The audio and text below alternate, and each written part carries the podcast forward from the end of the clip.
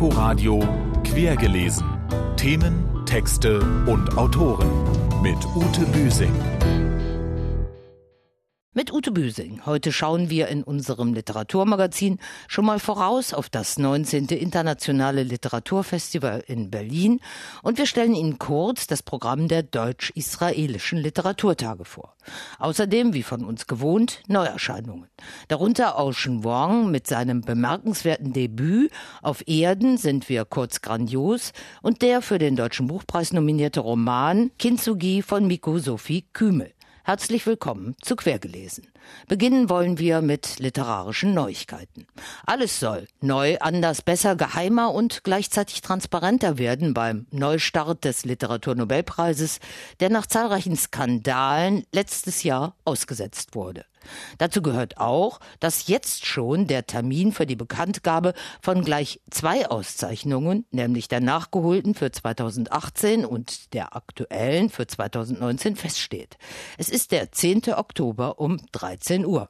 Wir sind gespannt, ob das neu aufgestellte Gremium auch aufsehenerregende Preisträger verkünden wird. Die Weimarer Goethe-Medaillen wurden bereits am Mittwoch vergeben. Sie gingen an den deutsch-türkischen Schriftsteller Duhan Akanle, den mongolischen Verleger, Buchhändler und Publizisten Enkbat Rosen sowie an die bereits vielfach preisgekrönte iranische Künstlerin Shirin Nishat. Prämiert wird mutiges künstlerisches Aufbegehren, das Eintreten für eine freie Zivilgesellschaft und Völkerverständigung ohne Rücksicht auf persönliche Gefährdung.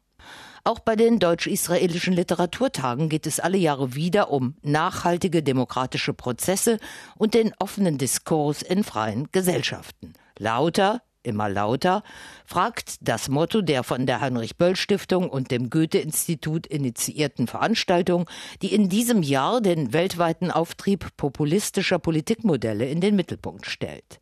Das Programm beginnt am Mittwoch, dem 4. September im Deutschen Theater Berlin mit Berichten über gespaltene Gesellschaften von Sami Berdugo, der einen noch nicht auf Deutsch vorliegenden literarischen Streifzug durch das heutige Israel vorstellt und dem Österreich österreichischen Autor Franz Hubel, der seinen Roman Rechtswalzer mitbringt.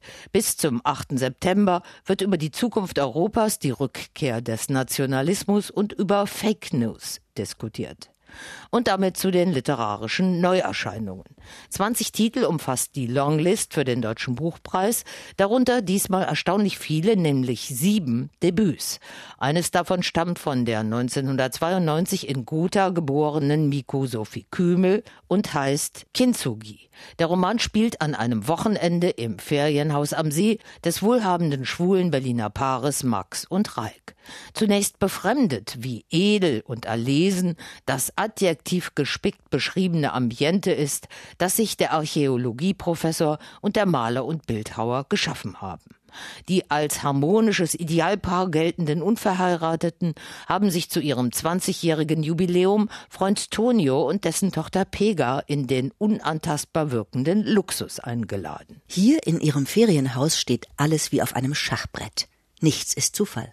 Gerade ist Max noch einmal auf dem Weg zum Auto.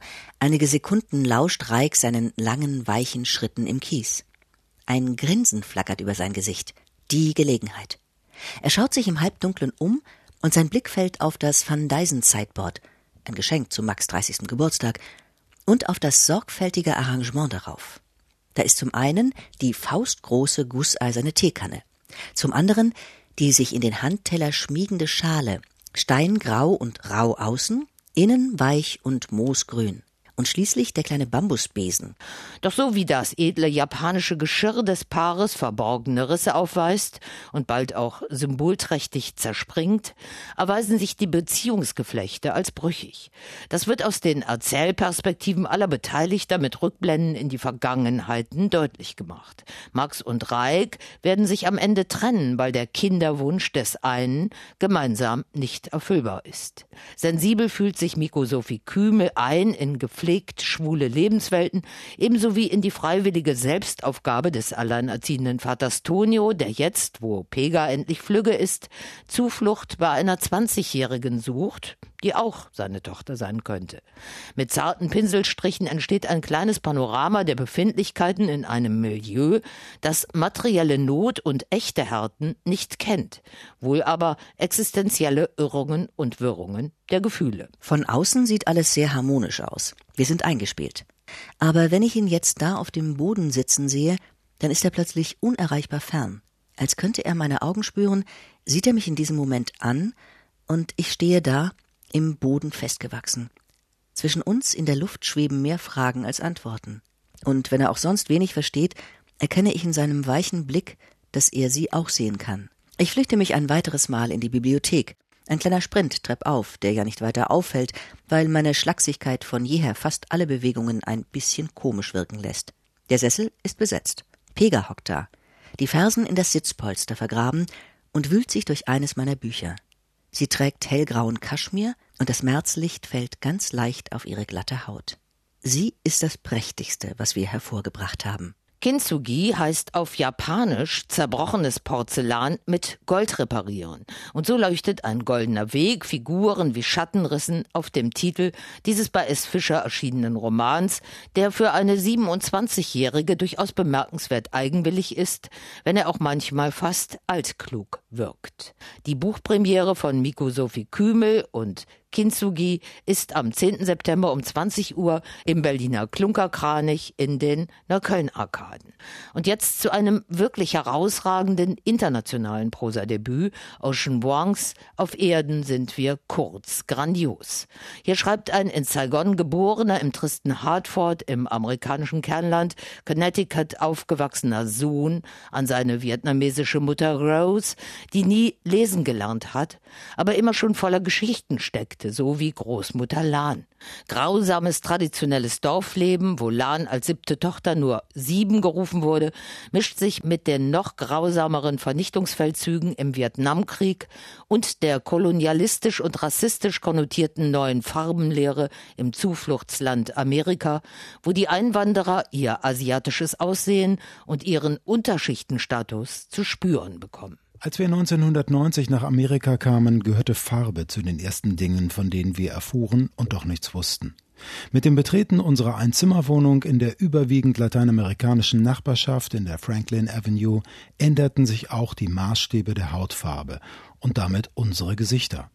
Lan, die in Vietnam noch als dunkel gegolten hatte, war jetzt heller und du Ma so hell, dass du als Weiße durchgingst, wie jenes Mal, als wir bei Sears waren und die blonde Verkäuferin sich zu mir hinabbeugte, mir übers Haar strich und dich fragte, ob ich ihr eigenes oder adoptiert sei.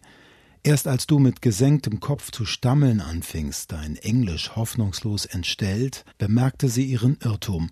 Nein, Madame, sagte ich zu der Frau in meinem rudimentären Englisch, das ist meine Mom. Ich bin aus ihrem Arschloch gekommen und ich habe sie sehr lieb. Ich bin sieben. Nächstes Jahr werde ich acht. Alles in Ordnung. Mir geht es gut. Und dir? Fröhliche Weihnachten, frohes neues Jahr. Der schmächtige vietnamesische Junge im Roman Little Dog, als der Ocean Vuong, als Lyriker bereits vielfach preisgekrönt, mit 30 Jahren immer noch wirkt, erinnert sich an die Entbehrungen seiner Kindheit und Jugend und seinen ersten engen homosexuellen Freund, der wie viele weiße Jungs in Hartford den frühen Drogentod starb. Er setzt Großmutter Lahn, irre geworden am Vietnamkrieg, und der tief traumatisierten, immer wieder gegen ihn gewalttätigen Mutter Rose, die ihr Lebtag im Nagelstudio schuftete, um die vaterlose Familie durchzubringen, ebenso ein beredtes Denkmal wie seinem Großvater Paul, der eigentlich gar nicht sein wirklicher Opa ist, aber ein Anker im weißen Mittelschicht Amerika war. Ich weiß nicht, warum ich der Stimme des verletzten Wesens folgte, aber es riss mich fort, als hätte man mir die Antwort auf eine Frage versprochen, die ich noch nicht besessen hatte. Es heißt, wenn man etwas nur genug will, macht man am Ende einen Gott daraus. Aber was, wenn alles, was ich je wollte, mein Leben war, Ma? Schon wird Ocean Wong von den angloamerikanischen Kollegen die neue Great American Novel attestiert. Soweit würde ich nicht gehen. Aber dieser Briefroman ist ein anrührendes literarisches Zeugnis eines vielfach gezeichneten Außenseiters, der auf seine sehr leise poetische Weise Diskriminierungen die Stirn bietet. Das Buch ist eine bewusst fragmentarische Selbstvergewisserung des vietnamesisch-amerikanischen offen schwulen Schriftstellers, eine tastende Suchbewegung in alten und neuen Welten mit eben grandiosen Passagen. Ocean Wong, auf Erden sind wir kurz grandios, ist in der Übersetzung von Anne-Christine Mittag im Hansa Verlag erschienen. Beim Internationalen Literaturfestival Berlin ist der amerikanische Shootingstar gleich zweimal zu Gast, nämlich am 18. und am 19. September. Und damit kommen wir zu einem Ausblick auf dieses 19. Internationale Literaturfestival Berlin, das vom 11. bis zum 21. September stattfindet. Mit dessen Chef Ulrich Schreiber habe ich über Autoren, Themen, Spielorte gesprochen. Wir machen ein großes Projekt, das heißt Automatic Writing 2.0 zur Relation zwischen Literatur und künstlicher Intelligenz. Es gibt 15 Veranstaltungen auch im Bereich des Kinder- und Jugendprogramms. Dann gibt es die Reihe Dekolonisierung, die haben wir ja im letzten Jahr schon begonnen. Es geht um Kolonisierung Indiens, es geht auch um Lateinamerika. About Sex heißt eine Reihe. Da geht es nicht nur, aber auch und vor allem um literarische Arbeiten zu diesem Thema, aber es geht auch um die Kulturgeschichte des Sex und Gehirnforschung zu Sex. Eine weitere Reihe ist The Art of Writing. Einige Autoren wie Maxim Biller oder Florian Illies, Chimamanda Ngozi Adichie und Alain Mabankou, die eben über das Schreiben an sich sprechen werden. Kleinere Schwerpunkte sind Lateinamerika und Saudi-Arabien. Nach dem Mord an Khashoggi habe ich mir gedacht, wir müssen unbedingt uns mit dem Thema befassen. Und das haben wir jetzt in vier Veranstaltungen gegossen, sage ich mal so gibt eine große, eine lange Nacht der Poesie. Dann gibt es am 15.09. im Collegium Hungaricum die, den Graphic Novel Day. So Schwerpunkte wie Dekolonialisierung oder Lateinamerika, Südamerika, das verbindet sich dann immer auch in Literaturen der Welt mit zum Teil auch Buchpremieren, also zumindest deutschen Buchpremieren von relativ bekannten Autoren, die damit zum Teil zum ersten Mal nach Berlin kommen. Es wird jetzt Tommy Orange kommen, ist Ocean Wong, der überall besprochen wird. Chimamanda Ngozi Adichie. Es kommt die Gewinnerin des letztjährigen Kane Prizes.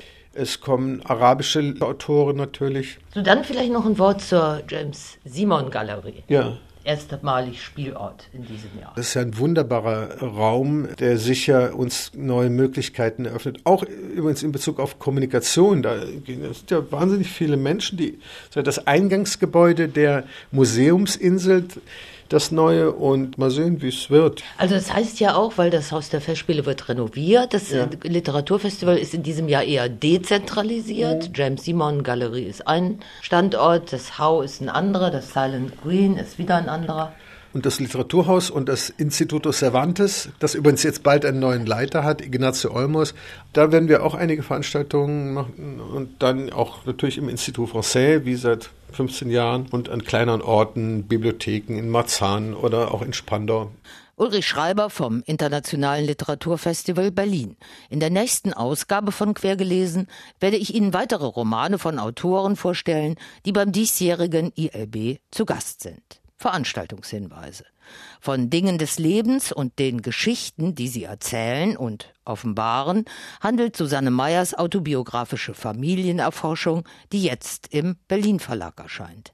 Beim Ausräumen des Hauses ihrer Eltern in Westerwillenlage am Rhein stößt die gefeierte Kulturautorin und Literaturkritikerin der Zeit auf Hinterlassenschaften, die sie kopfschüttelnd, peinlich berührt oder zutiefst irritiert allein zurücklassen. Nach und nach formt sich die Hinterlassenschaft zu einem komischen und verstörenden Familienporträt. Susanne Meyer feiert die Buchpremiere von Die Dinge unseres Lebens und was sie uns erzählen am Dienstag, dem 3. September um 19 Uhr in der Berliner Buchhandlung Geistesblüten am Walter Benjamin Platz. Auch die Literaturkritikerin Ursula Merz hat aus ihrem biografischen Umfeld ein Buch gemacht. Tante Martel, ihr erster Roman, ist eine zärtliche Hommage an die ewig im Elternhaus allein lebende, etwas ruppige, doch allzeit selbstständige Patentante, eine Volksschullehrerin, die nie die Pfalz verließ. Vorgestellt wird Tante Martel, erschienen bei Pieper, am Donnerstag, dem 5. September um 20.30 Uhr im Literarischen Salon Britta Gansebohm in der Berliner Z-Bar. Fehlt uns noch der erste Satz eines neuen Romans, der hier unser letztes Wort sein soll. Wir entnehmen ihn Jackie Thomas bei Hansa Berlin erschienenem Roman Brüder. Wieso? fragte Mick sich viele Jahre später, verschwammen die 90er in seiner Erinnerung zu einem konturlosen Nebel, obwohl es sein erstes Jahrzehnt als Erwachsener war. Mehr zu dem für den Deutschen Buchpreis nominierten Roman dann nächste Woche in Quergelesen. Das war's für heute. Tschüss sagt Ute Büsing. Inforadio Quergelesen. Themen, Texte und Autoren mit Ute Büsing.